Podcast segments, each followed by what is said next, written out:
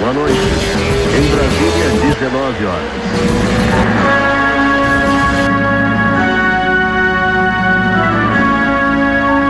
Começou a hora do jiu-jitsu. Tá de pano. Babalu, Renato Babalu. Pô, obrigado por ter vindo, Babalu. Valeu, cara. Mano, tá aqui com vocês aí. Trocar ideia. Vamos ver que essa camiseta do Renzo aí, maneira demais, cara. Eu acho demais a camisa dele. Ele mandou a camisa do Foda-se Mindset. É a cara dele, né? Foda-se Legal Mindset. Pra caralho. Foda-se Mindset. Você sabe a história desse Foda-se? Ele tava indo pra aquela luta do One. Essa última que ele fez há 2 anos atrás, um ano e meio, 2 anos atrás. E aí ele falou que ele tava no aeroporto e começou a chegar, e o pessoal mandando a família mandando mensagem. Não, você tem que fazer assim. Aí o outro chegava e falava assim, você tem que fazer assado. O outro, tem que botar no chão. O outro, tem que trocar porrada. Foi que não parava de chegar mensagem dos caras, tudo cara diferente da família, assim, todos os Gracie dando pitaco, como é que ele tinha que ir lá lutar. Aí ele disse que olhou, tava ele e o Luca, aí ele começou a falar alguma coisa, ele olhou pro Luca e falou assim, quer saber de uma coisa? Foda-se! e aí, cara, o Luca filmou, falou, o que que é? Ele fez assim, foda-se, quero que tudo se foda, e com Y no final ainda. E essa é a história. Essa é, porra, o cara é muito bom, né? É uma boa história. E aí, Babalu? Babalu. E aí, Pé? Fala com a gente, Pé. Tá com as notícias aí? Não, ainda não, eu tô abrindo aqui. Então, pega as notícias, que eu de notícia tô ruim.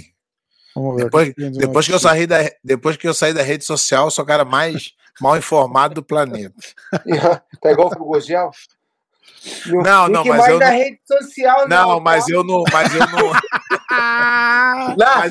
rede social falar assim, ó, não fica na rede social, não. Mas eu não fui na rede social pra avisar que eu não ia, não. Eu só saí... Entendi. Oh, eu vim aqui fazer post pra dizer que eu não vou mais fazer post. Menininho, não fiquem na rede social. Ai, eu descobri que rede social atrapalha, então eu vou sair. Semana seguinte tá lá, ó, compre meu negócio na rede social.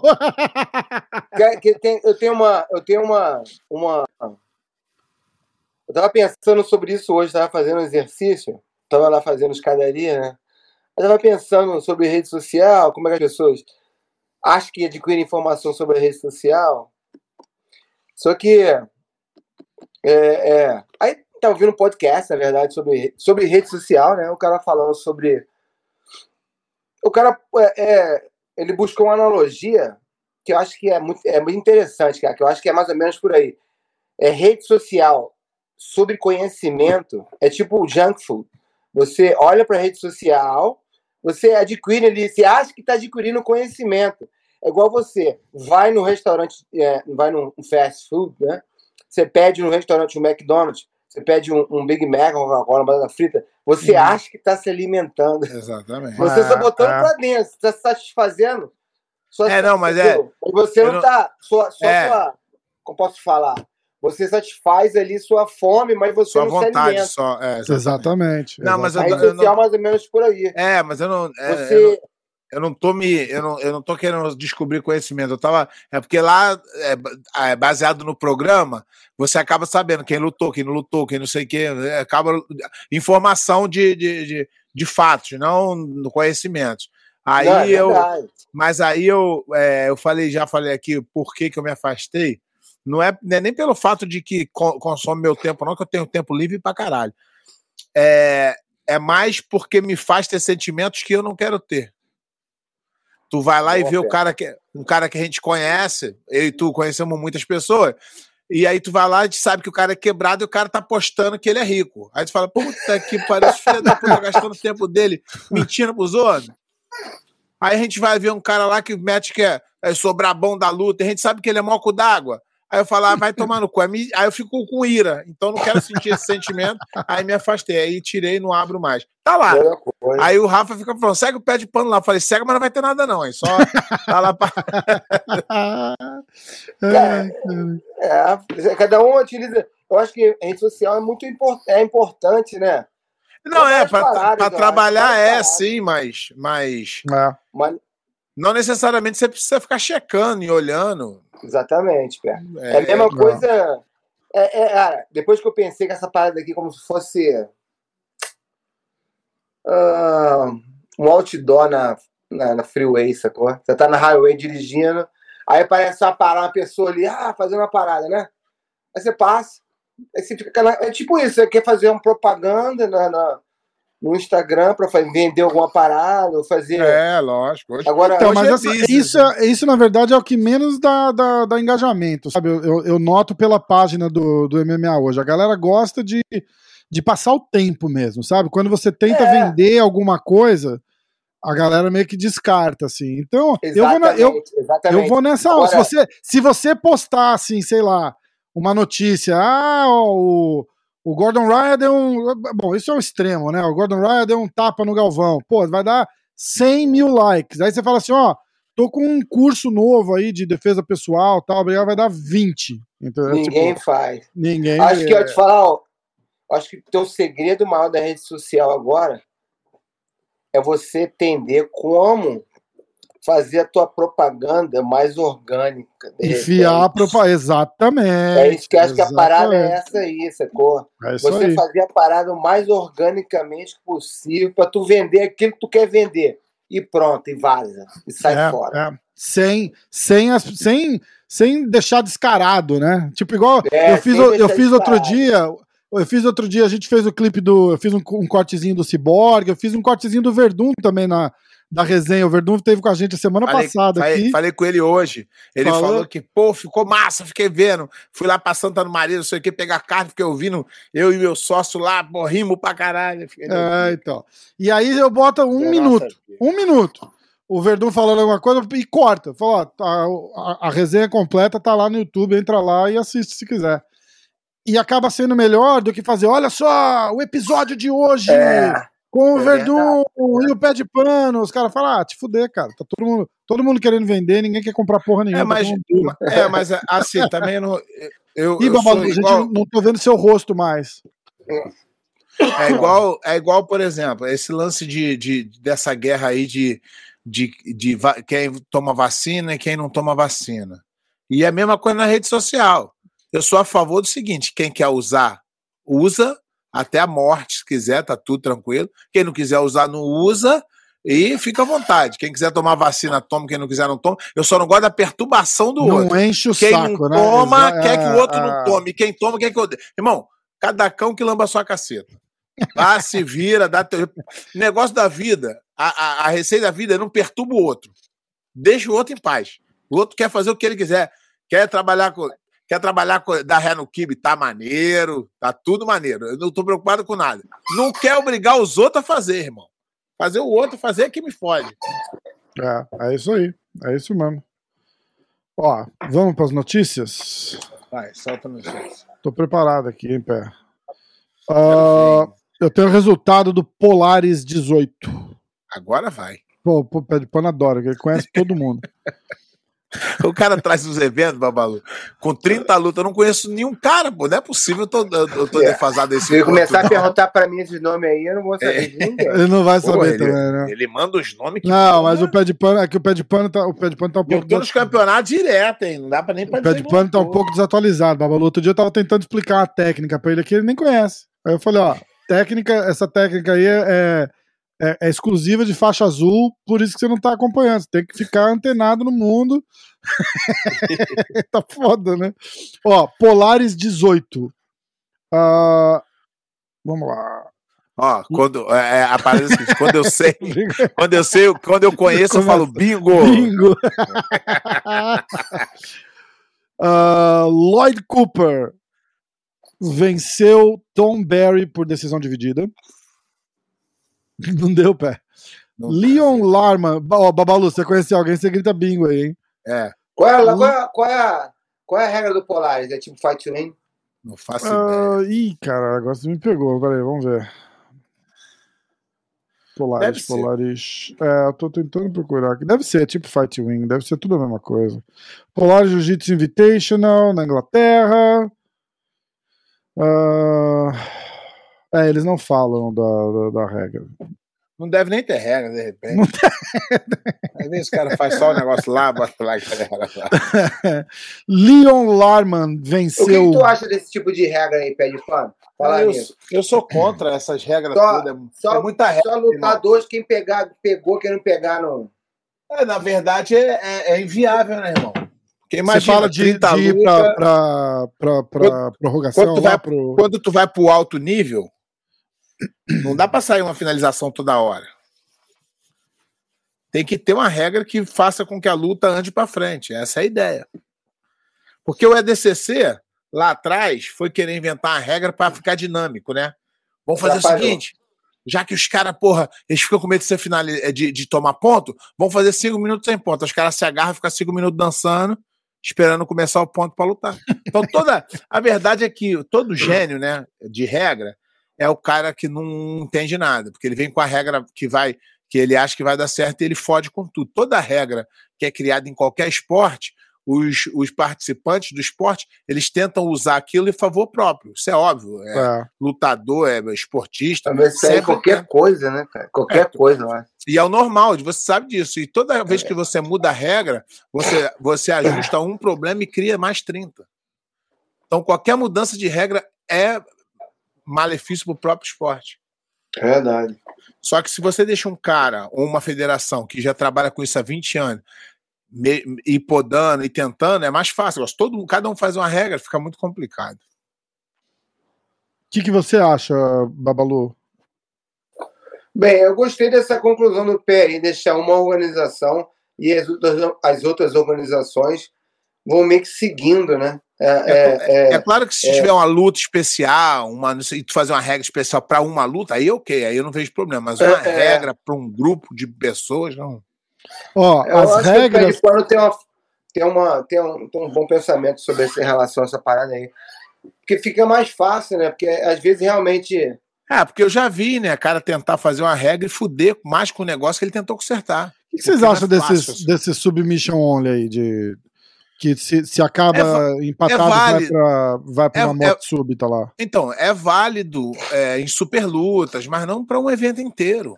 Porque aí fica inviável. 10 lutas vai acabar de manhã. O Pé de Pano falou, isso é verdade. Igual o UFC. O UFC era assim, sem tempo. Só que o pay-per-view tinha tempo. Aí não conseguiu passar a final. Aí eles falaram, isso aí não dá pra gente mais. Metamores foi assim, eu acho que uma época, na verdade. Sem tempo. E ficar lá até... Aí passaram pra 20. Aí na primeira edição foi legal, na segunda já começou a demorar muito, aí já pensou em botar um tempo. Então não adianta querer descobrir a pólvora agora, nessa altura do campeonato, né? É verdade. Ó, as regras do Polaris, finalização ou pontos, e se der empate é decisão do juiz. Entendi. É uma regra bem, bem basiquinha, nada de... mas pelo menos não é igual Fight Win, né? Que 3 caras que são faixa azul de jiu-jitsu decidem luta do faixa preta. Sem ponto nenhum, da cabeça dele, falar, gostei. Isso aí é geralmente... Essa do Fight Win é foda mesmo. Aquele cara ali maneiro, gostei da entrada de queda dele. Foi bom. Fica muito subjetivo. Não dá. Só concluindo aqui o resultado do Polaris.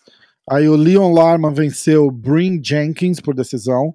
Stephen Ray venceu Craig Ewers por um neck crank. Como é que traduz? O Babalu vai saber traduzir. Neck crank, Babalu. Porra, gravata de porteiro. A famosa gravata de porteiro. Igor Tanabi venceu Tommy Langacker por... Esse Tommy aí eu acho que é bingo. Bingo? Esse Tommy aí eu acho que bingo. Bingo pro Babalu também, não? Só Pé de Pano. Só Pé de Pano, o Babalu tá com a cartela em branco ainda. Aí o Comem Event era o Jed Rui contra o AJ Agazern. AJ é bingo. Fora da boy, né? É o Fora da Boy, não é? É. É. E o main event foi o Ash Williams, que venceu o Paulo Miau por decisão dividida. Então, Paulo Miau, bingo. Tá? Bingo, né? Bingo, bingo. O John Jones vai fazer uma luta de grappling contra um peso pesado do Bellator. Inclusive vai ser aqui em New Jersey. O nome do cara é Jake Hager. Chama Fury Pro Grappling. Nunca ouvi falar. Acho que deve ser um evento novo. Tá cheio de eventinho novo por aí, né? Eu também, eu não sei o Babalu, mas eu hoje dificilmente assisto MMA e sei o que tá acontecendo. Sério? Também. O Babalu também não? Difícil. Cara, se não for um amigo meu... É, porque a gente viveu uma época que era bem diferente. Então tu vê hoje os caras fazendo o que eles fazem, tira um pouco o tesão da parada. É. Mas nenhum evento igual, por exemplo, esse fim de semana luta o Aldo. Você não para pra ver uma luta assim? Não, eu não. É. E a semana que vem, o UFC 269, acho que tem o Charles do Bronx pelo cinturão, com o Dustin Poirier. Também não? Também não. Meus alunos chegam pra mim e falam, e aí, professor, como é que foi a luta? Eu falei, muito boa. Foi bom, hein? Pra não dizer que eu não tô assistindo, eu vou eu sigo uma. Aí ele, aquela foi boa. Eu falei, foi muito boa, hein? Coisa linda, hein? Você fala que eu fico mais ou menos tipo pé de pano. Como eu tenho a caixinha aqui em casa, eu fico. Quando acaba a luta, quando meus alunos comentam da luta, falando, tá, opa, vou lá e vejo a luta depois que passou. Eu fico esperando pra ver se a luta vai ser boa. Deixa ela acontecer. Aí, se for boa, eu vou lá e vejo. Uma coisa ou outra. A parada mudou muito, o sistema todo. Então, a gente que viveu o outro sistema, é difícil de achar legal esse sistema que eles fazem aí. É foda. Tinha mais envolvimento com o atleta, eu acho. Tinha mais envolvimento com o atleta. Agora tinha saber quem é quem, cara. É, tinha menos dinheiro também envolvido. Hoje tudo, cara, só pensa em dinheiro. Quando você fala mais envolvimento com o atleta, como assim? Era mais... Era menos comercial, você disse? Envolvimento com o atleta, cara. Eu vou te falar que, pô, quanto tempo que eu não luto, cara. Tem uma galera que me conhece ainda aí, que eu fico, às vezes, até abismado. Mas e tem gente que não conhece o cara que é mais antigo que eu, não conhece, às vezes, o cara que tá lutando agora, sacou? É verdade. É que, cara, tem que lembrar também que o UFC era uma parada especial, né? Porque rolava 2 eventos por ano, 3 eventos por ano, então ficava aquela pilha. Aí vem o Babalu lutar, eu falei, a primeira vez que eu fiz uma resenha com o Babalu, acho que a Rosa estava junto, né? O Babalu me mandou carinhosamente tomar no cu, que eu falei pra ele, carinhosamente, eu falei, cara, o Babalu, porra, era um dos meus, eu era moleque, e o Babalu era um dos meus lutadores favoritos. Aí ele, tomar no cu, cara de barba branca aí, falar que era... Mas aquela parada, tipo, eu tinha 18 anos, Babalu tá com o quê? 40, Babalu? 46. Então, eu tô com 42. Vou fazer 42. Eu tinha, sei lá, 17 pra 18, você tinha seus 20 e poucos, e lutando lá no topo do mundo, e caralho, você viu o Babalu lutar, era sinistro, cara. Você fala, caralho. O Babalu, ó, eu posso falar que eu convivi com ele, ele no auge do UFC ali, né? Cara, ele era um dos atletas mais adorados do auge ali do UFC. Pô. Eu andava com ele no hall do hotel, era nego falando com ele. E hoje em dia, onde eu vou, ele vem aqui em casa, né? Aí a gente foi comer num lugar ali. Quando ele chegou ali, o cara, Babalu, não tem jeito. Onde eu vou com esse cara? Não tem um lugar que eu vou que o cara não conhece ele. E não é só eu não, cara. Não é só eu não também não, Pé. Acho que lutadores antigamente. Eu, por exemplo, eu sei quem é o James Pulver, eu sei quem é o Jed Rui, eu sei quem é, entendeu? Esses caras antigos aí, eu sei que... E era um cara que nem era um top. Quer dizer, James Pulver era, mas o Jed Rui, tipo assim, tem uns caras que não eram top. Mark Burnett, tem vários caras que não eram top, mas que tu lembra, tu lembra assim, tu fala, sim. Cara, não, mas eu tô falando que você tanto, eu tanto convivi contigo no auge, quanto convivo hoje, vou nos lugares, em qualquer lugar. Sempre alguém olha pra ele e lembra dele, mas não é que o cara lembra assim, ah, tu não é um lutador? Não, não. O cara é fã mesmo. O cara fala, caraca, o cara se assusta assim. E, porra, o cara era... Onde a gente passava, os caras... Não é que o mundo inteiro gostava dele, não, mas os fãs dele eram tudo doido por ele. O cara era... É verdade. É verdade mesmo, é verdade mesmo. O Babalu... Isso também, né, cara? O Babalu conhecia também. O Babalu muita era gente o também ficava marcado também os caras. É, sim, mas o Babalu era meio que a cara do UFC. Tinha os caras que lutavam no Japão e o Pride era até maior, mas o Babalu tinha a cara, os caras se amarravam nele, cara. Ah, mas o Babalu, porra, o Babalu era porradeiro pra caralho, bom de porrada pra caralho, boa pinta, os caras aproveitaram, né? Rolava todo, igual você falou, na época o Pride era maior mesmo, mas o UFC já era muito forte, e era aquela parada igual eu falei, né, era uma parada especial, porque não tinha toda hora, então quando tinha, todo mundo quer ver, hoje, porra, tem luta todo fim de semana, cara, todo fim de semana, você olha, tem um card, não tô dizendo que a galera do undercard não merece que a gente cague nele, não é assim, mas... Não, mas você precisa passar por uma fase pra ficar conhecido, não é? Exato. Mas não os caras fazem um evento, si. Os caras fazem um evento com 20 lutas, você conhece 2 caras, 3 caras. E aí eles... Isso, então. Porque você... Então... Eu conheço menos ainda. Não sei, acho que no Japão, por eu ter lutado no Japão, eles passavam mais tempo construindo a imagem, pessoas, né? Pra vender o atleta, né? A imagem do atleta, né? Agora não tem muito isso. O UFC meio que descobriu que não precisa disso, que basta ter 2 na frente, o resto pode ser qualquer merda que paga barato. A verdade é mais ou menos isso. E que no final... Tanto é que o UFC, quando o cara começa a ganhar bem, ele quer mandar embora.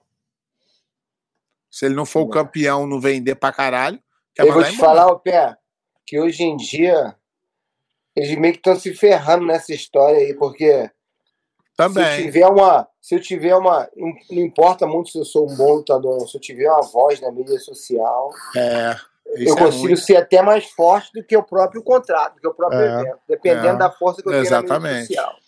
É verdade. Eu tava contando aqui, Babalu, pro Rafa, que o cara responsável pela minha demissão no UFC foi você, né? Essa história é boa. Babalu. Babalu, você vai ter que recontar essa história, porque Babalu tá aqui, velho. Eu que já fiquei marcado já na estreia, fiquei marcado. Pô, o UFC não era tão grande como é hoje, né? Já era o UFC, tal, tinha todo o glamour já, mas não era tão grande. Aí teve uma luta lá em Connecticut, eu e o Babalu fomos lutar junto, a minha estreia. Eu acho que, se eu não me engano, foi a volta do Babalu ou a segunda... Não, fui lutar com o Tio Sônia. Mas eu acho que foi a segunda luta, né? Isso, foi a segunda. Segunda luta dele, na volta dele pro UFC. Aí, porra, ele ganhou, eu ganhei e tal, porra, a gente feliz lá no hall do hotel, mas Connecticut é uma reserva indígena, só tem um hotel. Acho que tem um Walmart a 5 milhas e depois é Nova York, só vai chegar alguma coisa muito longe. Aí a gente não tinha nada pra fazer, descemos pro hall do hotel, aí o Babalu era muito conhecido, cara. Aí passou uma galerinha, umas meninas assim, aí olhou pra ele e falou, ué, tu não vai pra festa não? Ele falou, vou? Claro que eu vou. Começamos a seguir as mulheres. Entramos no elevador, subimos. Quando abriu a porta, a festa do Dana White, a gente invadiu o Babalu. Aquele dia ali, o cara falou assim, ó, o Babalu, tudo bem que ele é lutador fera, mas aquele ali eu vou marcar ele, vou fuder com ele na frente. Só botou pica pra eu lutar e mandou embora, filha da puta.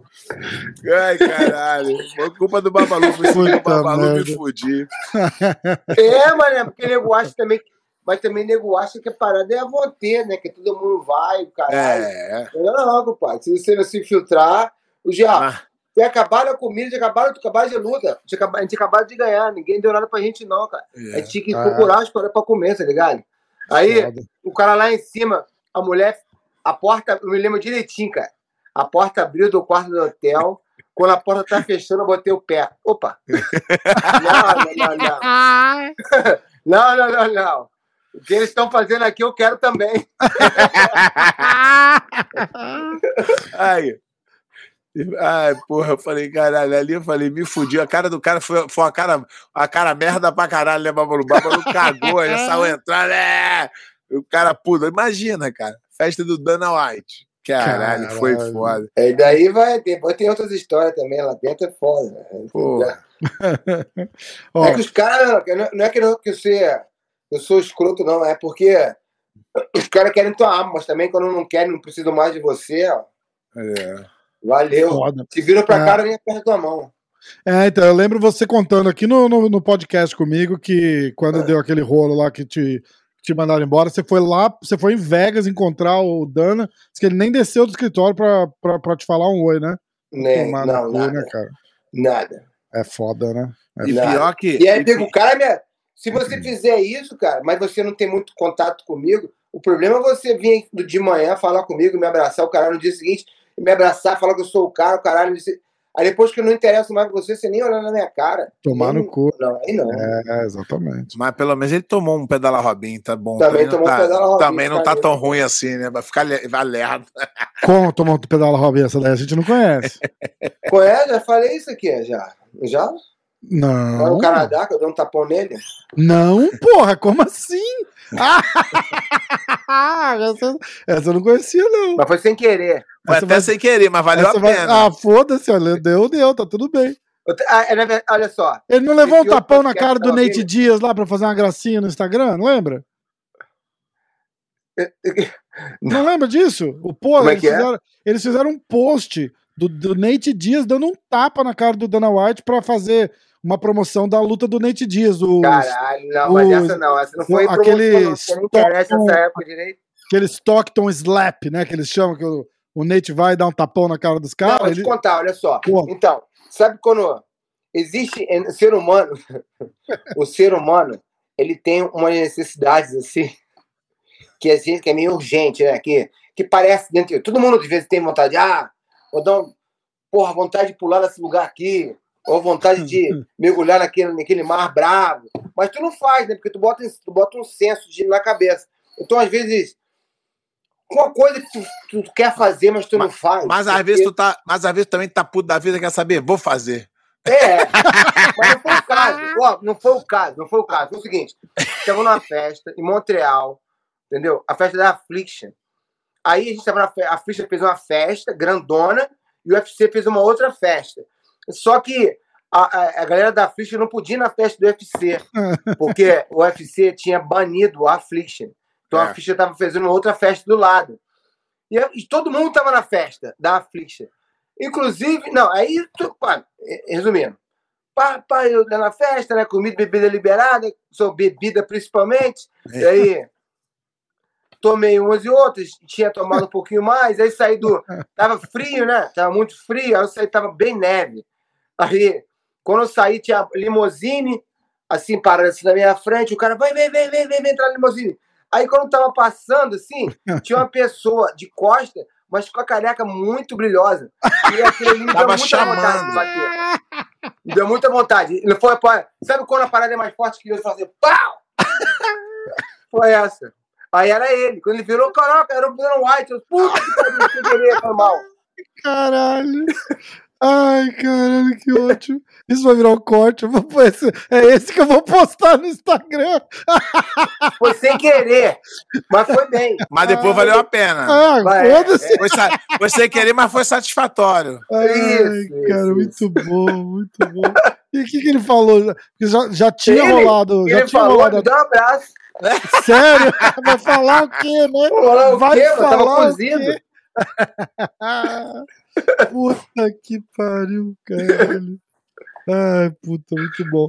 Aí é foda, né? Aí volta a parte, engraçada da história, que eles mandam o Babalu embora. Aí o Babalu vai para dois outros eventos que eles compram. E manda uma carta de boas-vindas pro Babalu. É, né? Cara. Oh, bem-vindo ao UFC, bem-vindo ao teu cu. Não volto. Exatamente, bem-vindo ao teu cu. Isso daí. Tem coisa que não tem preço, né, Babalu? Tem coisa que não tem preço. Não tem preço, é uma dela. A maioria vai falar que assim, se fudeu, não ganhou dinheiro, foda-se. Não é isso. Porra, que mas tu vai levar isso pro resto da vida. É, não, isso aí não porra, vai. A vontade... O dinheiro ia ter gasto já. É, agora... isso aí vai guardar pro resto da vida. Puta que pariu. Você era maluco pra caralho quando você era moleque, não era, Babalu? Não. No auge da tua carreira de luta? Não, acho que não. Acho não, maluco que eu digo assim, de porra louca, tipo, ah, tô afim de fazer um negócio, vou fazer e que se foda. Cara, você sempre foi muito atleta. Pior que não, cara. Pior que não. Pior que ele aparece... Assim... Também não vamos, né, Babalu? Vamos, porra, tem que ter um. Né, vamos... Mas ele não, cara. O Babalu era. O Babalu foi. É, assim, tudo que eu aprendi no MMA foi com ele. E uma coisa que eu aprendi foi a dedicação desse bicho aí. O bicho é dedicado pra caralho. O bicho era dedicado pra caralho. E, porra, o nego pensa que ele é. Porra, é que ele tem a aparência, né? Porra, era tatuadão. Os cabelos dele era pá, estilosão. Aí o nego pensava, pô, o Babalu é muito doido. Pô, o cara era dedicado pra caralho, bicho, treinava. E aí, pô, o nego criam a imagem do cara, que a imagem foi boa, que vendeu pra caralho, muita galera gostava dele, por causa desse jeitão dele, mas na verdade não era. O Babalu não era isso, né? Sou castiço pra caralho, mano. Jeitão de bad boy. E vocês vêm de uma geração que é praticamente aquela transição, né, dos brabo, casca grossa que lutava pra casca grossa que é atleta e lutava, né, porque a galera um pouco mais de uma geração antes da sua, os caras só eram brabo, né? Cara, não, ó, vou falar o seguinte, não é que tinha muita gente boa antigamente, mas as pessoas, eu fico olhando aqui assim, esse tipo de treinamento que tem hoje em dia, o nego vê fazendo corda, pulando, fazendo isso, nadando. Quem começou o pé? O Babalu já fazia isso já lá. Então. E o Babalu sempre foi. O primeiro que fazia isso, mas lá atrás. O Babalu sempre foi um cara estudioso do MMA. O MMA é uma coisa muito nova, né? Ninguém sabe ainda ao certo, não tem literatura, não tem nada disso. Você tem caras que participaram. E o Babalu é disso. E o Babalu uma vez me ensinou uma coisa. Ele falou assim: ó. Esse jeito aí que a galera do jiu-jitsu faz pra aprender boxe, indo ali bater a manoplinha, não aprende boxe assim não, irmão. Quer aprender boxe? Vira um boxer por um tempo, pensa como um boxer, que aí uma hora o seu boxe vai melhorar. E porra, não tem outra. É o único jeito de tu aprender um novo esporte, uma nova arte marcial, é se dedicando 100% àquilo ali. Eu vou te falar que foi mais ou menos o que aconteceu comigo com o jiu-jitsu, cara. O jiu-jitsu caiu na minha vida aqui, assim, meio que inesperado, vou te dizer aqui. Não é que inesperado, né? Ia acontecer mais cedo ou mais tarde, mas eu era lutador de wrestling, sabia chão, né? Como luta livre. Da luta livre, né? Treinava a galera do jiu-jitsu também, mas não treinava de kimono. Eu treinava com trave, treinava com tatá, quem mais que eu treinava? Com o Paulão, já tenho um treino com o Paulão. Ali de chão, ali. Mas não treinava de kimono. Fui pra academia Gracie Barra. Cheguei lá, peguei os caras que são os melhores de chão que tinha no Brasil, né? Pé de Pano, o Gordo, o Nino já tava meio que saindo. Mas tinha uma galera muito foda lá. O Márcio Feitosa. Uma galera muito foda de kimono. Jefferson, é difícil eu botar o nome de todo mundo aqui, lembrar o nome de todo mundo. Se faltou o Gordo, né? Gordinho. Desculpa se faltar alguém aqui que treinou comigo, mas foi complicado, cara, porque me deram de kimono, né? Aí eu falei assim, pô, tô aqui, vou aprender essa parada aqui, porque eu fazia muito anti-jiu-jitsu, né? Eu fazia o anti-jogo do jiu-jitsu. Eu fui lutar em Abu Dhabi sem lutar jiu-jitsu, cara. Foi lutar em Abu Dhabi, Pé de Pano foi meu companheiro lá de equipe, lá na... Que foi foi quando a gente se conheceu, 2001. Foi quando a gente se conheceu. A gente... Eu fui lutar o ADCC, eu não lutava, eu era faixa branca de jiu-jitsu. Eu sabia wrestling. Uhum. Sabia me defender bem. E tinha uma chavezinha, de pé ou outra, né, Babalu? O grappling ali, né, Babalu? Tinha uma chave de pé ali. Eu não sabia mas muito pouco, cara. Mas o Babalu foi um dos poucos, tanto dessa época aí do MMA, que foi humilde o suficiente para falar assim, eu preciso aprender preciso botar o kimono e preciso aprender. No vídeo também não, né, Pé? Os caras fizeram comigo. Isso aqui eu não sei se a galera sabe. Tinha campeonato brasileiro. Olha só, campeonato brasileiro de equipe. O aluno quer lutar, eu falei, vou, tá bom. Tá bom, entra aí. Deram a faixa marrom, mano. Deram a faixa branca, deram a faixa marrom, luta. Aí eu falei, caralho. Eu tive que aprender a parada, assim, né? Não é aprender, é saber me defender, aprender a me defender. Mas depois que eu tiver com a faixa marrom, depois que botaram a faixa marrom no meu, na minha cintura, eu falei assim, ou eu aprendo, eu vou passar vergonha. É, mas tem gente que não, tem gente que bota uma faixa na cintura e fica. Ah, não, mas tá doido? Botei a faixa na cintura, comecei a treinar pra caralho, comecei a treinar. Aí treinei muito, cara. Então, hoje em dia eu só treino de kimono, não treino, eu não, de pano vem aqui, eu não treino sem kimono. Eu não treino, mas ele treina. O Pé não treina mais nada, Pé? Você não treina mais? Cara, desde que eu operei o joelho, ainda não consegui entrar. Eu treino, mas eu ainda não consegui entrar no ritmo de treino como eu gostaria. Porque treinar pra mim é treinar pra caralho. Dar uns treininhos pra mim não é treinar. Entendeu? Ah, entendi. Aí eu tive que aprender o jiu-jitsu, cara. Aí aprendi o jiu-jitsu aí. E muito tempo eu fiz muito wrestling de kimono. Aí depois fiz luta livre de kimono. O Pé de Pano que ficava, não é assim, não, calma, pá. Demorou um tempo pra entrar na minha cabeça. Jiu-jitsu. Entendeu? Aí agora eu entendi. Né? Agora eu tô começando a entender o jiu-jitsu agora, sacou? Eu nunca vou ser igual o Pé, nunca vou ser igual o Braga Neto. Não, mas o Babalu tem um jiu-jitsu bom. Porque ele não é aquele cara que... Bom, poderia citar vários aqui do MMA foi pro jiu-jitsu, que vira um grosseirão e fica ali por cima, amarrando, derrubando. Não, o Babalu faz guarda pra caralho. E solto. Abre o jogo. Não fica segurando. Então ele tem um jogo hoje melhor do que muito lutador de jiu-jitsu. Abre o jogo total. Não para um minuto. Cai pra dentro, ganhando, perdendo. Ele cai pra dentro. A molecada vai treinar lá, ele fala, vamos. Os moleques aceleram pra cima dele, ele vai pra cima dos moleques. Então, quer dizer, ele aprendeu o jiu-jitsu. O jiu-jitsu é isso. O jiu-jitsu, o cara que é bom de jiu-jitsu é quando ele é capaz de trocar posições. É. Ele é capaz de cair por baixo, cair por cima, cair de lead. Esse é o cara que aprendeu o jiu-jitsu. O cara que faz duas coisas bem, ele é um cara que teve medo de aprender coisas novas, então ele fica ali, só faz a mesma coisa sempre. É duro. Não dá pra dizer que o cara não é duro. O cara é duro. Mas não é um cara que sabe jiu-jitsu. Babalu não. O Babalu cai por baixo, por cima, meia, sem meia, com qualquer lugar ele se vira. Porque ele aprendeu, ele resolveu aprender. E vai, acho que foi da tua cabeça isso, né, Babalu? Quando você se dispôs a ensinar jiu-jitsu, você se dedica 100% a isso, né? Cara, eu fico ouvindo... Não, mas antes do jiu-jitsu ele já tinha esse pensamento, porque ele aprendeu luta olímpica, ele é muito bom de luta olímpica, ele é muito bom de Muay Thai, ele é muito bom de boxe, porque ele estudou... Luta olímpica é o greco-romano lá, o wrestling, né? Ele estudou muito isso tudo, ele gastou muito tempo. Enquanto o nego ficava entrando em forma e saindo de forma, o Babalu sempre evoluiu. Pode ver a luta dele todinha, pega a carreira dele, a evolução dele, tanto no wrestling, tanto na luta em pé, quanto no jiu-jitsu, ele sempre evoluiu. Essa foi a vantagem dele, ele sempre quis evoluir, ele sempre procurou evoluir. Exatamente. Eu acho que isso facilitou, né, cara? Exatamente. Tem um professor também, eu tive um cara também muito bom em cima de mim, que me fez aprender o jiu-jitsu também de uma qualidade boa, foi o Pé de Pano, o Gordo, várias pessoas, Motosserra, várias pessoas que treinaram comigo, que estavam ali me ajudando ali, cara, que botaram pressão, que tiveram paciência também de me ensinar, sacou?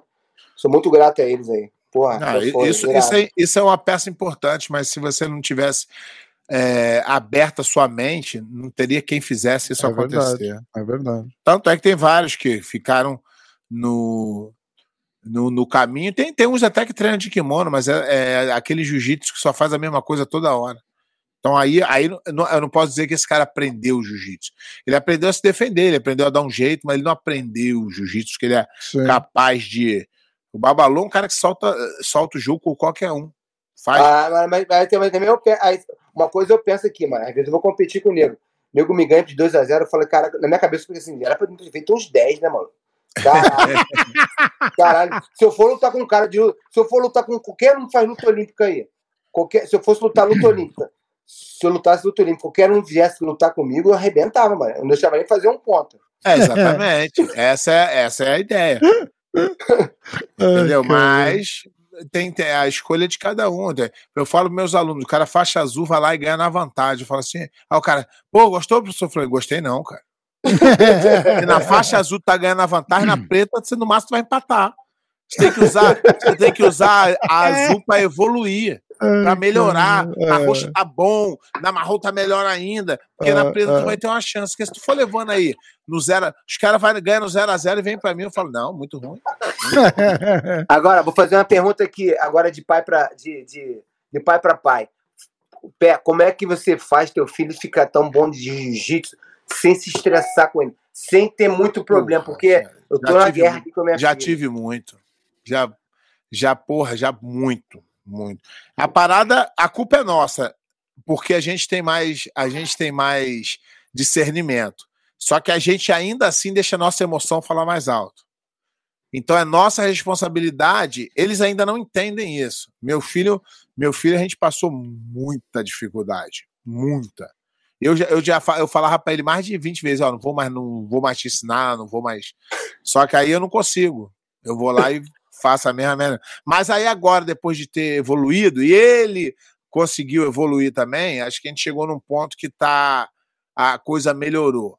Entendeu? Mas você acha que porque ele ficou mais velho também, Pé? Também, ele amadureceu. Vou te falar que adolescente é foda, mano. É foda. É foda. A parada é que a gente fica numa situação muito ruim, que a gente é, ao mesmo tempo, pai e coach. O coach tem que ser de uma forma e o pai de outra. E a gente faz o contrário. A gente coachia como pai e torce como coach. A gente faz uma merda que não era pra fazer. Aí, agora o meu pequenininho também resolveu lutar, né? Já fez 2 campeonatos. Aí eu sempre tento... No primeiro campeonato eu botei o Renan pra ficar lá na cadeirinha com ele. Aí nesse agora o Renan não foi, aí eu falei, vou botar o coach da academia. Eu falei, filho, ele vai ficar lá. Não, vai você, vocês dois. Eu falei, não, filho, que não pode. Fica 2. Ele, não, então fica você. Eu falei, puta que pariu. Mas o meu pequenininho, eu nem queria que ele fosse o campeãozão, não, porque isso é ruim. Eu quero mesmo que ele aprenda a perder, que ele se dedique. Eu acho que esse é o melhor caminho para você aprender. Quando o moleque, tu pode ver que vários moleques aí que foram estrelinha na juventude, na infância, não chegam a lugar nenhum. Porque eles aprendem a ganhar muito tempo, eles se tornam uma estrelinha e quando a dificuldade vem, eles não aguentam a pressão. Caralho, falou tudo. Então você aí tem que... Posso dar um exemplo aqui acontecendo na minha vida aqui? Pra vocês aqui. Eu treinava wrestling, né? Eu treinava wrestling no Brasil e eu e Antônio, enquanto a galera fora do país, né, treinava com... Tinha, sabe, aqui nos Estados Unidos o cara tem 10 pra treinar, 20 pra treinar. É. A galera pra treinar. Era eu e Antônio, treinava, tinha o Beto Leitão que dava treino pra gente, que era o nosso técnico. E a gente tinha que viajar quando tinha dinheiro, entendeu? E a gente não tinha acesso a vídeo de luta. A gente tinha uns 2 ou 3 videocassetes que a gente pegou lá na Mente Corpo. Mente Corpo era uma loja que tinha no centro da cidade, não sei se o Pé de Pano tá lembrado, uma loja que tem no centro da cidade, Mente Corpo, que vendia material de luta e tinha umas lutas, tinha uns videotapes de competição gringa, competição de sambo, competição de judô, técnica de Bruce Lee, essas porra de, tipo aquelas revistas antigas, né? Mas, aquela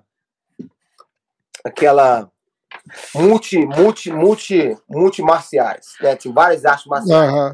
Aí tinha umas lojas, tinha uns DVDs lá de wrestling da Rússia que a gente pegava, a gente via os caras treinando, via, rebobinava, o padre ficava passando. E a gente treinava ali e ficava, torcendo ali para poder competir fora do país, né? Para poder ir lá e competir e aprender e lidar com... Mas a gente sabia que você ia pisar no Irã, por exemplo. Você sabia que você ia pro Irã, que você ia pisar, que você não ia conseguir fazer nenhum ponto. Sacou? Você sabia que você ia chegar lá. você ia entrar na porrada. Sabe que dos campeonatos italianos, você fala assim, caralho, se eu cruzar com um cubano, se eu cruzar com um americano, eu não vou conseguir fazer nenhum ponto. Se eu conseguir pegar um país da América do Sul, eu consigo fazer uns pontos. Até que foi assim que começou, né? Pegava atletas da América do Sul, a gente conseguia fazer ponto. Depois foi melhorando.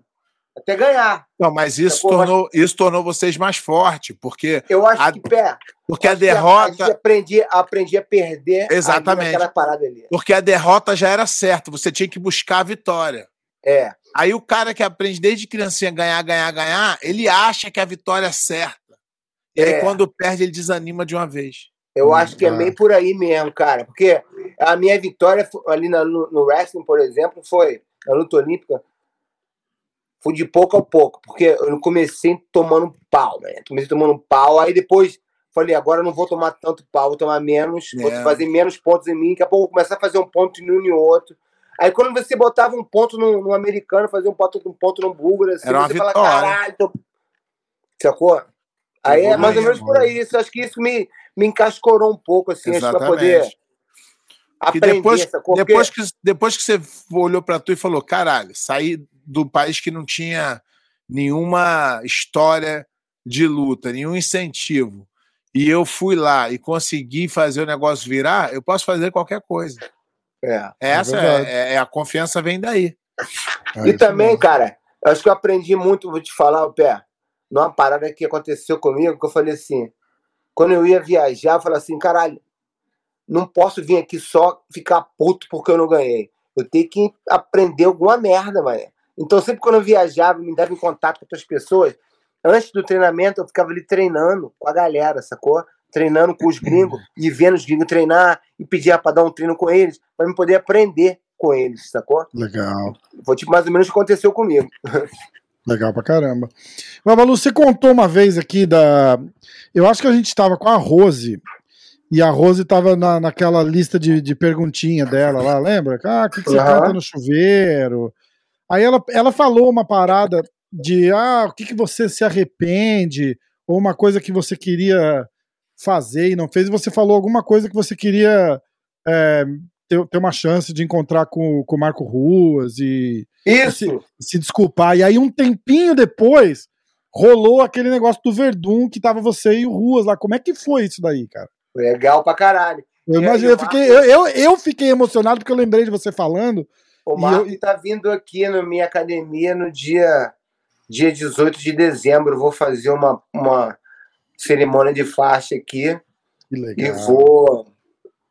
E vou homenagear o Marco. Que legal. Isso aí é o que a gente, depois que a gente vai ficando velho, a gente vai descobrindo o valor das coisas, né?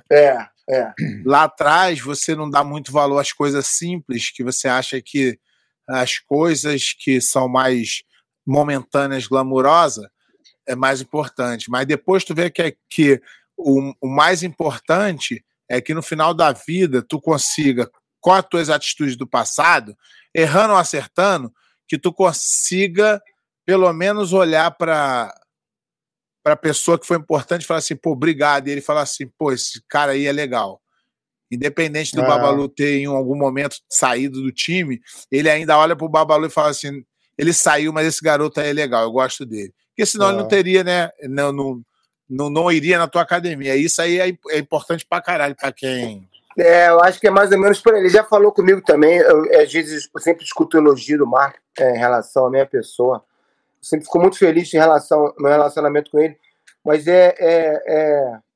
mas realmente aquilo ali é muito importante para mim, minha aproximação do Marco também, e o Beto Leitão também, que é também já afastado um pouco de luta, essas pessoas que foram muito importantes na minha vida, sacou? Eu tenho, acho que os professores, meus professores, eu tive muitos professores, e graças a Deus a maioria é muito bom, tenho muito a agradecer, cara, que eles me ensinaram muito, sacou? Me ensinaram muita coisa, não só de luta, mas de perder o tempo ali comigo. E isso não é só de luta, de professor, não, isso é na vida, né?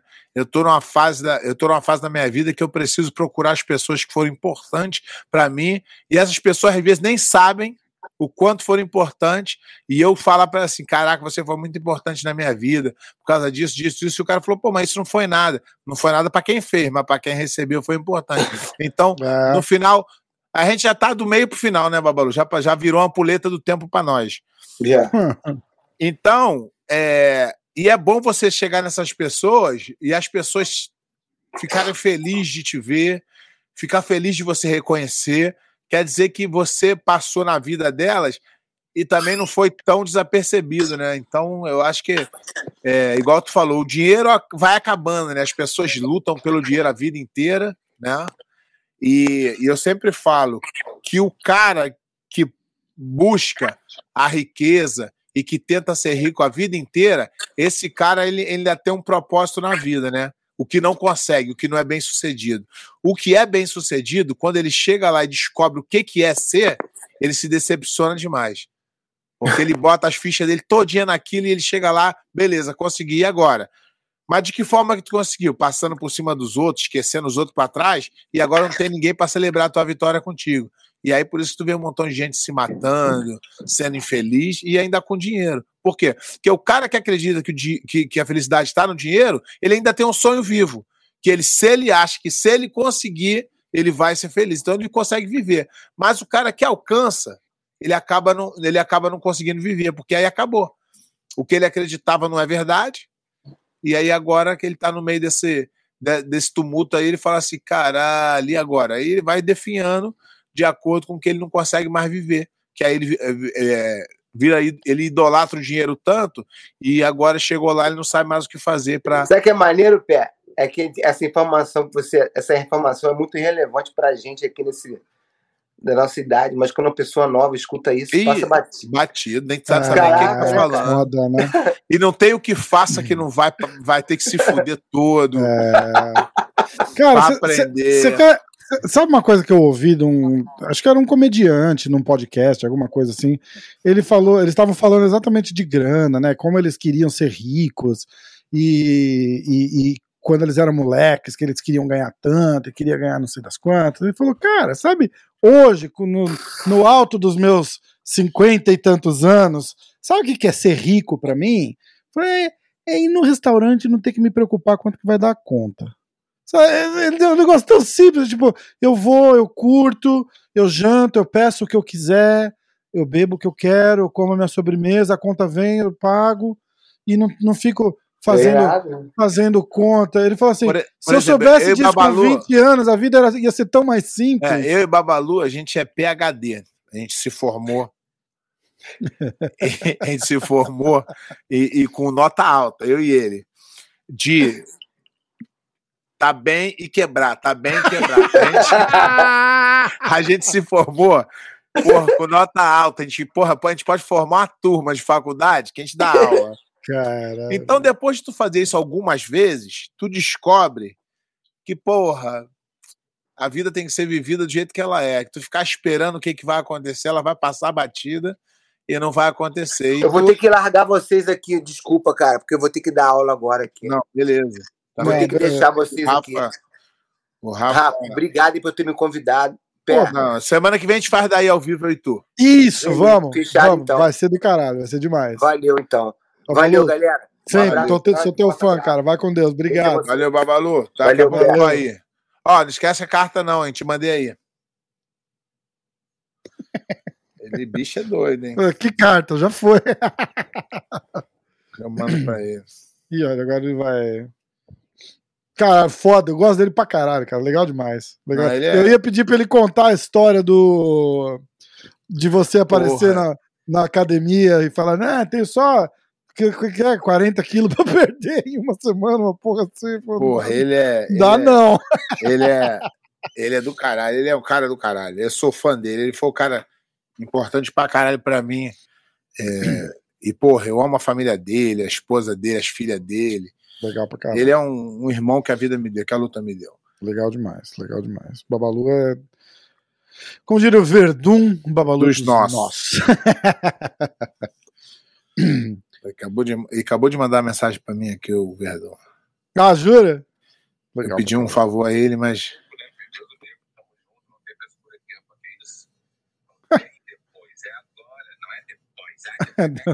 Ele é demais. Mas tá. Não, mas é bom, eu vou até botar pra galera ouvir. Não tem frescura, é agora, não tem depois. Tamo junto, não tem frescura aqui, rapaz, que isso? Não tem depois, é agora. Eu pedi um favor aí. É agora. Se você mandou, acabou. Acabou, não tem frescura. É isso aí. Lembra que eu te falei que ele é do caralho? Ele é foda, tô ligado. Eu pedi um favor a ele. E o Verdun é ocupado pra caralho, né? Sabe? Ele, o negócio das carnes dele. Total, né? Irmão, ele nunca deixou de me atender e nunca deixou de fazer alguma coisa que eu pedi a ele. Ele é do caralho. Ele é foda. Ele é um ser humano do caralho. É o que eu tô falando. O cara tá em outro patamar, né? O cara vai em Flow Podcast. O cara é outro nível. Ele me atende, ele faz... O que eu tenho para oferecer para ele? É isso que eu falo. Às vezes as pessoas te tratam bem com o intuito de ganhar alguma coisa, mas esse cara é autêntico. Tanto ele quanto o Babalu. Os dois caras são dois caras sensacionais. Ele é mesmo. E o Babalu é foda também. Tem mais notícia aí? Tem mais notícia? Tá com pouca notícia, hein? Não tem, porque não tem muita coisa acontecendo. A galera parou de mandar as fofocas. Sabe o que tu podia fazer? Tu podia pedir pra alguém fazer a pauta pra nós, hein? Das notícias, essas coisas? Mas aí os caras, você acha... Não precisa de pauta não, pô. Uma resenha. Não, mas que aí vem com a... É porque aí, não tem... Aí a gente fala em cima. É que eu olho nos sites. Mas aí os caras inventam também, né? No programa tem que ter boa, cara faz sentido. O livro do Tom de Blas. Gosta do Tom? Conhece? Não conheço ele legal, não. Não, tá. O livro dele, ele escreveu um livro e é número 1 na... sei lá onde. Talvez na Amazon. Na academia dele. Deve ser. Number 1 best seller. Mais vendido na academia dele, também só tem esse. É o livro mais vendido da academia dele. Ai, caralho. Escuta, vou jogar uma... Tem duas coisas. Antes da gente encerrar, vai ter o baú do pé de pano. Semana que vem a gente vai fazer os piques do Mundial. A gente fala sobre o Mundial melhor. Exatamente. Eu quero ir no embalo daquela... Do announcement que foi feito do Galvão, assinou com o One Championship. Igual o Gordon Ryan assinou também. Isso, acho que eles não devem casar a luta dos dois antes do ADCC, não pode, né? Pode, o ADCC não tem contrato com ele. Então. Eles matam o ADCC, não mata? O ADCC já tá morto, né, cara? A verdade é essa. Mas eles fizeram uma. Aí acaba de matar. Rola uma expectativa do caralho pra ver a luta dos dois, certo? Tá, vai rolar, não vai? Nem sei, cara. Pode ser que role, mas eu nem sei se realmente o nego tá interessado nisso. Você não acha que depois da treta do tapa ainda dá um hype do caralho pra essa luta no DCC? O jiu-jitsu, então, é uma parada muito que esquece muito, cara, das coisas. Rápido. Aí rola outra, vai em cima. Mas eu acho que uma notícia que tu deixou passar batida, eu acho que o Bochecha tá pra lutar de novo aí, né? O Bochecha vai lutar no One, acho que daqui agora, uma semana, duas, assim. Aí a notícia que tu deixou passar. Não deixei, a gente já falou disso. É o mesmo card que o Gary Tonon vai disputar o cinturão também. Peraí. Acho que tu falou aqui, não. Falamos, ó. Eu vou... Nem sabia? Como é que eu falei se eu não sabia? Peraí, sério? Putz. É que eu falo tanto de MMA no MMA hoje que já... Porra, deixa eu ver. Não, mas a gente não tá falando de MMA, tá falando do Bochecha, que é o grande nome do jiu-jitsu. Exatamente. Quer ver? Eu vou entrar no One aqui, ó. Eu vi uns posts do Bochecha, inclusive ele tá lá em Singapura pra luta já. Mas o problema do One é aquela, tipo, você entra, ó, tô no Instagram do One, não tem uma foto. Com card, quando que vai ser, quem que vai lutar, né? Tem porra nenhuma, cara, é foda, ó, 26 de novembro, já foi, já passou, tá, teve um card deles dia 26 de novembro, lutaram dois brasileiros, eu nem sabia que teve, Aí eu tô procurando uma informação sobre algum outro card que é o que teoricamente vai lutar o Bochecha, e eu não tô vendo. Eu vou entrar no site deles, ó, vamos lá. Calendários de eventos. Atenção. Super App. É, meu irmão, tá foda. É, não tem nada aqui não. Vamos achar. Eu vou entrar no Instagram do Bochecha. Você viu que absurdo? Bochecha vai lutar, não vai? Vai, a gente sabe que vai lutar. A gente tá procurando, a gente sabe aonde ir procurar e não acha a informação. É mole ou o que mais? Achei. No Instagram do Bochecha.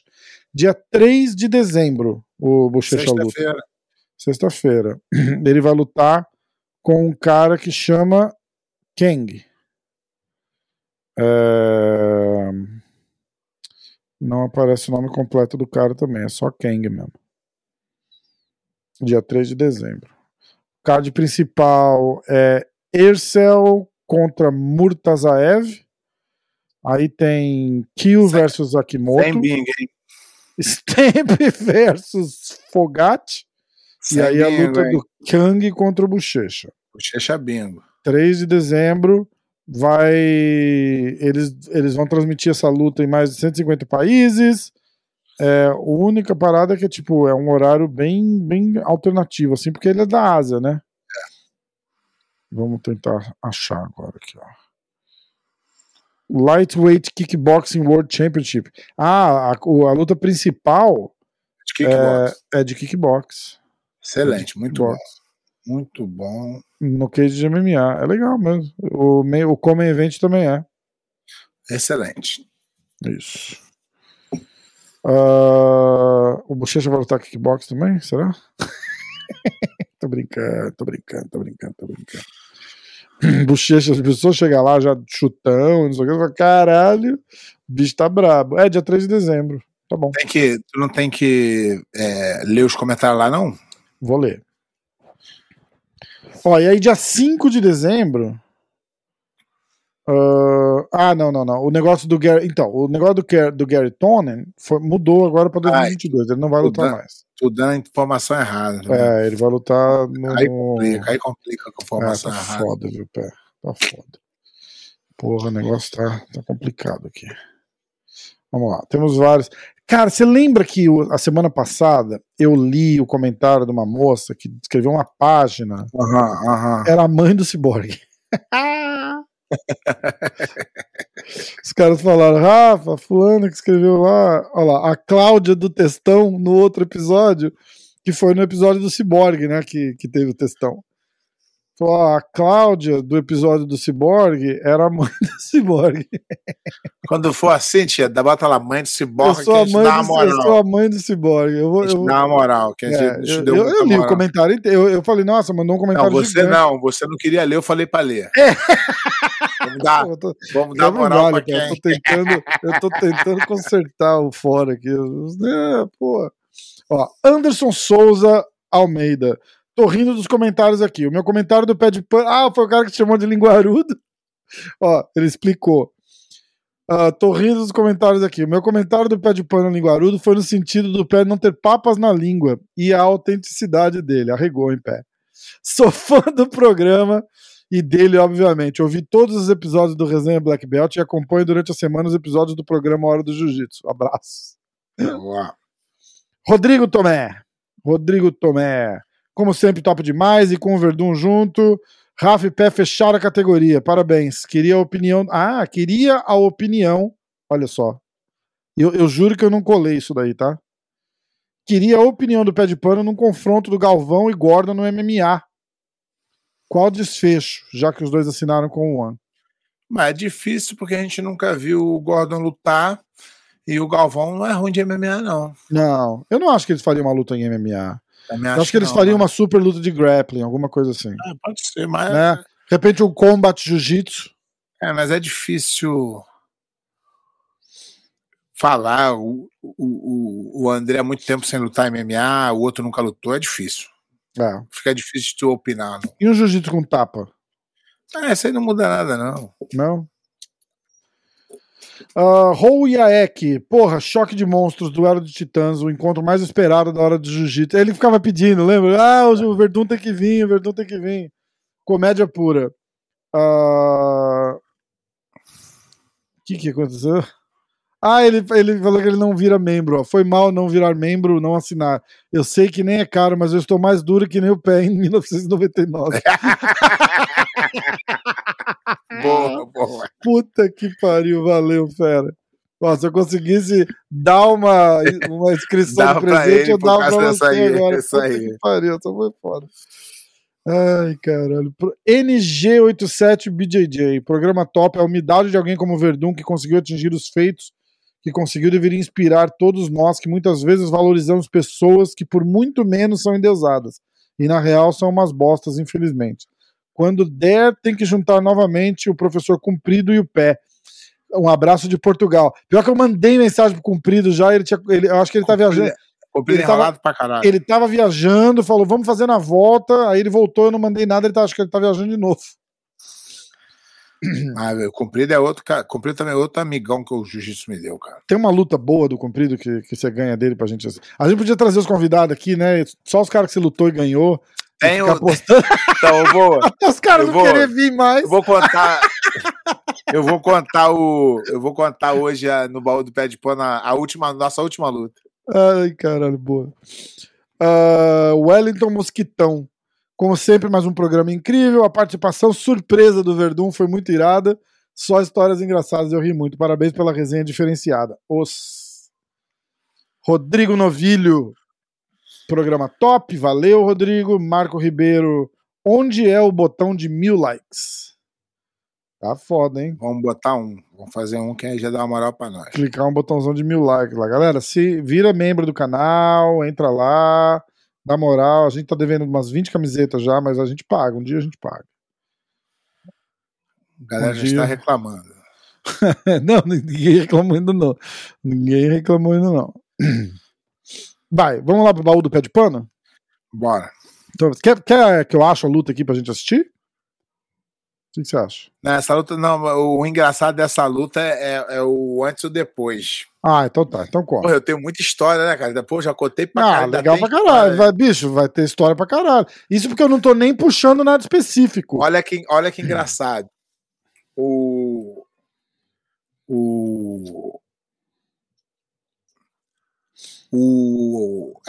Aquela federação lá de Abu Dhabi, que é, eu não sei o nome direito, chama AGP.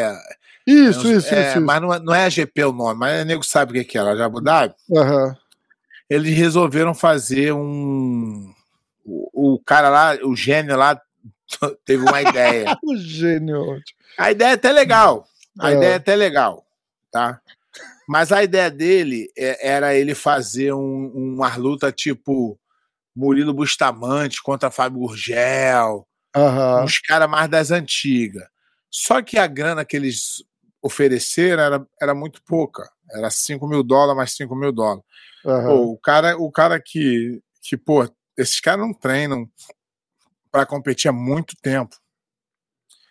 E os caras já estão eles pararam de lutar até antes do tempo da idade. Eles não pararam, jiu-jitsu que eu tô falando, eles fizeram MMA, mas eles pararam até antes da idade, porque de repente não era lucrativo e também muita gente achou que por ser do shake ia ganhar muito dinheiro. Então, aí os caras fizeram, e aí esses caras, como não estão na ativa, acharam que não valia a pena e tinha pouco tempo também para treinar. E aí o Gordo dava aula lá e o Gordo falou, pô, sugeriu meu nome e os caras acharam bem legal e me chamaram para fazer a luta. E eles perguntaram, quem você quer lutar? Eu falei, eu não gosto de escolher adversário não, mas tem um cara que tá na ativa lutando sempre, que é o Cumprido, que é um cara que também é campeão mundial absoluto, que de repente ia ser... Aí o Gordo falou assim, não, pé, mas tu lutou com ele agora. Isso era 2016. Eu falei, Gordo, eu lutei com ele em 2006. Agora, velho. Já ele falou, ih, tô muito doido, né? Eu falei, Gordo. Tá. Aí aceitaram a luta e tal, beleza. Aí eles fizeram, nessa época, acho que foi 4 lutas. Foi Shaolin e Daniel Moraes, Soca e Robinho. Quer que eu olhe aqui? Quando que foi? 2016. E acho que foi 3 lutas só dessa primeira. Foi mais depois. Depois de que eles adicionaram mais luta. E eu e Cumprido. Ah. Aí a história toda já começou que o Cumprido é um grande amigo meu. Cumprido, pô, vem aqui em casa. É, a gente, pô, conhece a mãe dele. Mãe dele, pô, muito maneira. Eu conheço a família dele, então a gente, porra, a gente é amigo. E aí, de um tempo pra cá, quando eu parei de competir em alto rendimento, eu achei que, assim, eu não tenho vontade de lutar, mas se pintar uma luta que faz sentido, e mais, eu não quero lutar com os caras que eu não gosto, eu quero lutar com os caras que eu gosto, que aí é legal. Uhum. E aí, olha que engraçado, o meu voo, por acaso, era Tampa-Chicago, Chicago-Abu Dhabi. É. E Chicago é onde ele mora. É. Quando eu tô entrando lá no avião, ele entra e senta do meu lado. Só que, porra, os caras isso, mas sem saber que tinha amigo. É. E aí, porra, por acaso... Era o dia da votação do impeachment da Dilma. Caralho. Nesse dia. E a gente foi a viagem inteira acompanhando junto.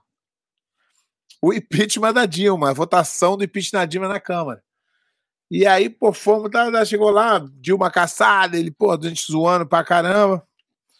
E aí chegou lá, ele ficava... Essa foi a primeira vez que eu levei meu filho pra um campeonato comigo, só eu e ele. Foi a primeira viagem que a gente fez assim, nós dois.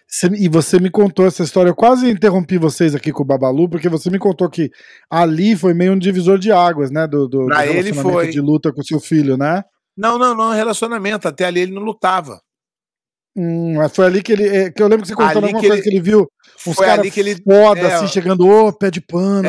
Foi ali que ele decidiu. Ele falou, caralho, eu quero fazer essa porra aí também. Legal. E aí ele começou dali. 2016. Quer dizer, tem 5 anos que ele decidiu se dedicar. Ele era bem gordinho e não treinava, tava tipo, com dificuldade de se adaptar ao país aqui. E ali ele meio que falou, caralho, ali deu um estalo, né? Falou, porra, meu pai é respeitado pra caralho. Meu pai é respeitado pra caralho, então eu quero fazer essa porra. E aí, a gente...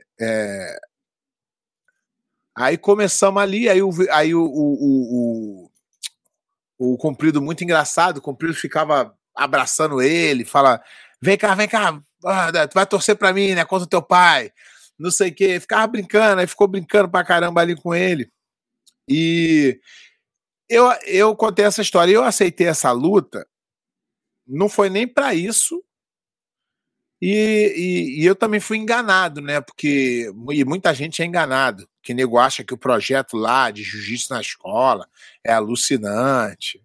E não é nada, tudo fake. O negócio, a culpa não é do presidente que investe, é nas camadas mais baixas que faz a estrambicagens todas. Para enganar, para parecer bom, não para ser bom. E aí, porra, a gente foi... E a gente ficava junto o tempo inteiro. E os caras mandavam a gente fazer cara feia para tirar foto. E a gente rindo, porque a gente não aguentava.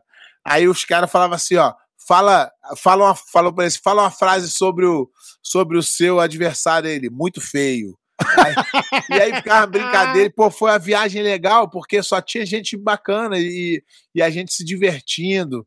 A gente negou dinheiro por isso. Mas aí na hora da luta, a gente foi lutar, o Cumprido tava mais em forma, né, porque ele tava lutando mais e eu tava meio... sem treinar. Pô, o Cumprido tá lutando ainda, né? Ainda, sempre luta. Aí E ele, pô, fez um esqueminha, porque ele é bem tático, né? Pra me vencer. E aí... Ele sabia muito do meu jogo e ele começou a fazer um antijogo, ele é muito bom nisso. E aí ele... Eu tentando, e essa luta foi de 10 minutos. não de 6, né? Porque no ano seguinte foi 6. E aí a gente começou e eu tentando, e ele. E aí eu fui falar alguma coisa, o juiz me deu uma punição, e ele ficou na frente, assim. E aí eu sei, cara, que no, sei lá, últimos 20 segundos, eu engatei a raspagem, fiz a raspagem assim, em câmera lenta, e consegui raspar no minuto, nos segundos finais. Ai, caralho. E aí ele não se conformava, ele falou, puta, que eu devia ganhar. Pô, mas aí é uma coisa muito saudável, né? Porque a gente... você não precisa odiar teu adversário, até porque ele é uma peça importante na tua vitória, porque se ele não estivesse lá, de repente sua vitória não seria tão importante. Exatamente. Mas foi legal pra caramba, a gente ficou lá com... E engraçado, né, que lá que foi criado o Resenha Black Belt, tinha acabado de lançar aquele Facebook Live, foi a primeira plataforma a fazer alguma coisa live. É. E aí alguém, eu vi, o Cumprido ligou, acho que tem isso até no Facebook até hoje, e aí ele ligou e a gente começou a bater um papo numa mesa, a maior galera, e pô, rindo pra caraca, e foi ali que começou o Resenha Black Belt. Depois eu resolvi fazer uns negócios, falando com as pessoas e tal. Mas foi bem engraçado, e o Cumprido é um parceirão mesmo da vida aí, um cara que, porra, admiro pra caramba. E, pô, tomara que ele venha aí participar com a gente, você vai rir pra caramba, porque a gente junta é muito engraçado. Vamos... Ele sacaneia pra caralho. Peraí, ó. Pra gente encerrar, tem 6 minutinhos, vamos ver essa porra aqui, peraí.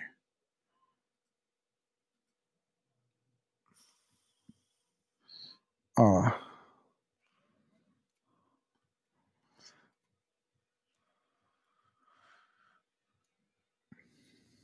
Nossa, acelera, parece que vai ser abduzido, cara. Vai pousar um disco voador ali. Acelera aí a entrada, porque... Não, mas cara... tá bonita a entrada, pô. Olha lá o pé. Caraca, pé.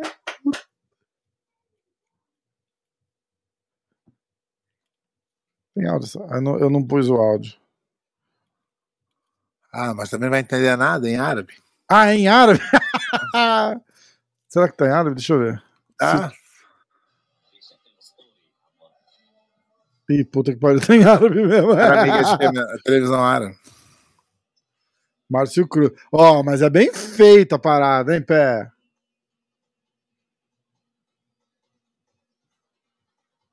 Ó. Caraca. Qual que é a doideira do cabelo colorido dele? Cara, ele diz que é... Que pra nego te... marcar você tem que ter alguma coisa diferente. Ele começou a pintar esse cabelo de verde aí, ele só fica com esse cabelo verde agora. É, funciona. Ó, Comprido. Rodrigo Medeiros. Ó. Ah, é top a entrada, vai, pé. Não, isso aí eles fazem bem, né, cara? Mas... Ó lá. Pô, mas essa luta foi 6 minutos? E foi até menos, porque de repente é um highlight, talvez, do pode vídeo. Ser, não tenho certeza. Porque o vídeo inteiro tem 6 minutos e 57, já foi 2?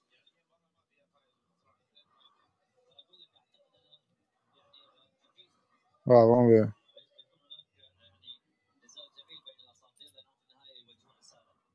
Narra aí, pé. Eu vou fazer aquela velha puxada pra guarda normal e vou atacar, e ele vai ficar defendendo aí durante muito tempo. Acho que foi isso. E também tem uma coisa, né, eu às vezes eu faço umas lutas e eu acho que eu sei como foi, mas na verdade eu não sei, né, aí depois eu vou descobrir.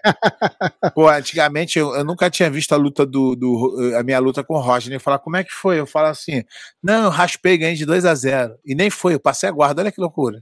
Caralho.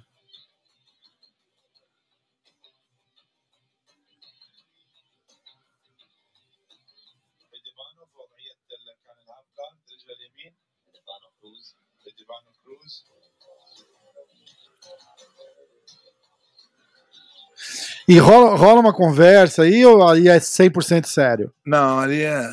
Aí é sério, né? Eu tenho que estar concentrado para lutar. Faz sentido.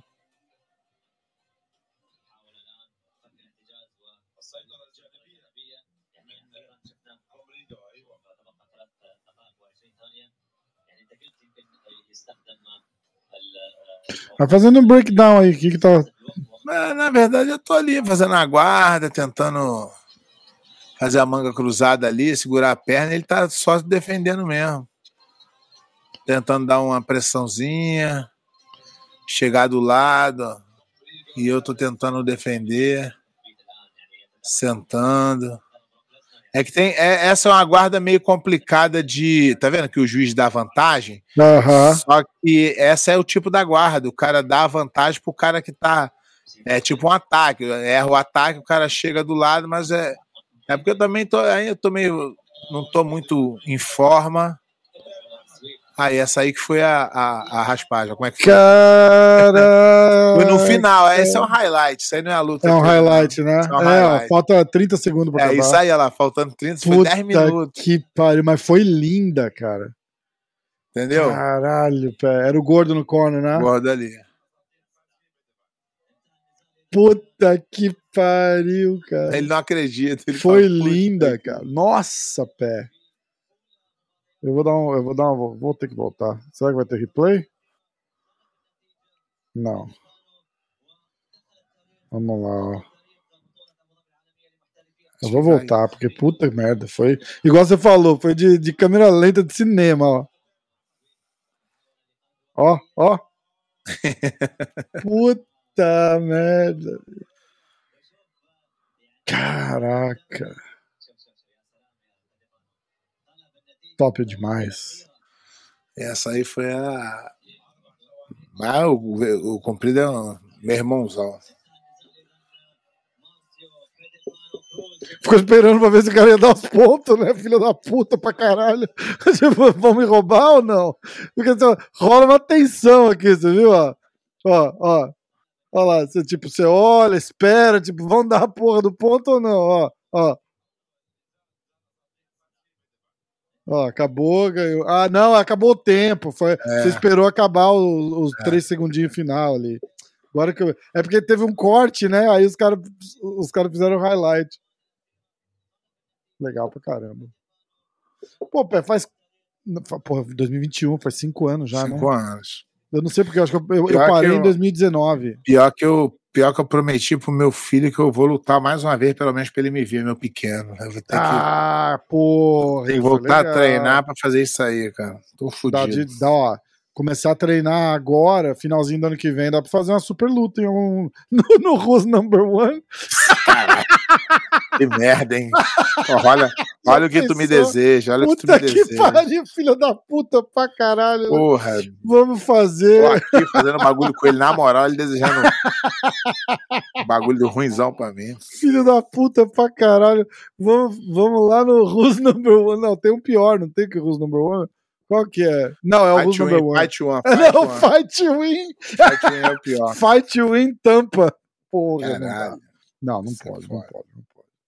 Mas assim, ia ser legal pra caralho, Pé. Legal pra caralho. Vamos ver, né? Bom, já tá marcado, fim do ano que vem. A gente começa a falar disso toda semana. Seguinte, eu precisava do logo da Ring, né? Pra botar aqui pra gente fazer um jabá. Ué, e a parada aí que tu ficou de... Assim... Então, e aí agora é o seguinte, a gente tem o patrocinador novo, que é, olha aqui. We Save. É shave ou save? Save. Porque eles falam que é... Save e no... Não. Vem um jornalzinho, você vai ganhar o seu, você tem o seu tá... Aqui, eu ainda não recebi, não vou falar que o produto é bom, assim, receber... Aí eu vou fazer um negócio legal. Mas é o seguinte, ó. Eu não vou enganar nossa audiência. O Natal chegou mais cedo. Tem que falar isso. Tem que falar que o Natal chegou mais cedo. A Manscape.com. A gente conseguiu um desconto para os Como é que fala? Internauta? Para os nossos inscritos. Inscritos. Não membros, quem, não confunde. É inscrito. Mas quem não for inscrito também, pode comprar também. Exatamente. Quem assistiu o vídeo aí... Vocês vão entrar lá na www.manscape.com, que tá na tela aqui, atenção. Aê! Tá? www.manscape.com. E aí, você vai usar o código MMA1 para você ganhar 20% de desconto e frete grátis. E aí vai sair bom pra galera. Tá bom? Então é isso daí, ó. Tá aí na tela de novo, ó. Manscaped.com. Entra lá, o código MMA1 vai te dar 20% de desconto e frete grátis. É o seguinte, não tem no Brasil. Tem aqui nos Estados Unidos e tem nos Emirados Árabes. Então a galera de Abu Dhabi que assiste a gente e tal. E aliás vai ser o primeiro post que vai estar na conta do Instagram do Pé de Pano desde outubro de 2018. Exatamente. Vou fazer um postzinho, eu vou fazer o postzinho lá. É, então, eu já tô falando, ó, o melhor jeito de falar com o Pé de Pano é aqui no canal. Manda um comentário lá, fala, Pé, meu nome é João Paulo, você pode me mandar um abraço? Aí ele vai falar, João Paulo, um abraço. Isso. Entendeu? Então, mas galera, é o seguinte, dá uma moral lá, patrocinador do podcast, manscape.com, entra lá, compra. Aliás, hoje é Cyber Monday. O pessoal vai estar ouvindo isso na terça, né? Então vai só os 20% de desconto mesmo. Entra lá, escolhe o seu kit, raspa essa porra aí. Eu fiz um postzinho ontem lá na MMA hoje, falou, ó, saco peludo é coisa de homem das cavernas. Raspa essa porra aí, manda, mantém. A parada é o seguinte, a parada o marketing dos caras é esse, mas a parada é uma maquininha da hora, pode fazer barba. Prova da água, exatamente, pode fazer barba. O bagulho. Não, quer dizer, não, galera... eu não vi ainda. A hora que eu fizer, eu vou falar se é bom. Até a galera do jiu-jitsu. Aparece ser bom. Tem cara que raspa o pelo do peito pra não machucar. Você pode usar também enquanto toma banho e tal. É bem legal. Na verdade, é um depilador corporal. Isso. E os caras arrumaram um jeito de ficar engraçadinho, falando, ó, raspa as bolas aí, igual aqui, né? Olha. O jornalzinho que vem junto, vai lá, ó. We Save Balls. Entendeu? Você pode. Serve pra tua mulher também, cara. Dá pra mulher e fala assim, ó, faz uma surpresinha pro teu marido. Isso aí, faz uma surpresinha aqui, ó. Vamos lá, dá uma raspadinha. Vamos lá, todo mundo limpinho, todo mundo lisinho. E é assim que funciona. Exatamente. Tá bom? Entra lá, manscape.com. O Natal chegou mais cedo, aqui na hora do jiu-jitsu. Entra lá, compra. E manda foto. Manda foto do produto. É, do produto, não é do saco raspado, não. Perigo, né, cara? E marca a gente. Marca a gente. Mas pode mandar também, manda pro Rafa. Compra, não. Manda lá no Instagram do Pé de Pano, ele não olha. Não, eu não vou ver mesmo. Vai mandar, vai gastar teu tempo. Ai, caralho. Mas, ó, marca a gente no Instagram, que dá uma moral lá, que a gente fala de vocês aqui no podcast.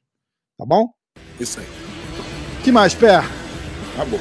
Mais nada, né? Vamos nessa. Agora. Rendeu. Babalu demais. Aí semana que vem, você se organiza por aí pra gente fazer da Califórnia, é isso? Isso aí. Então tá bom. Fechadaço. Vamos nessa? Bora. Tá bom. Valeu, galera.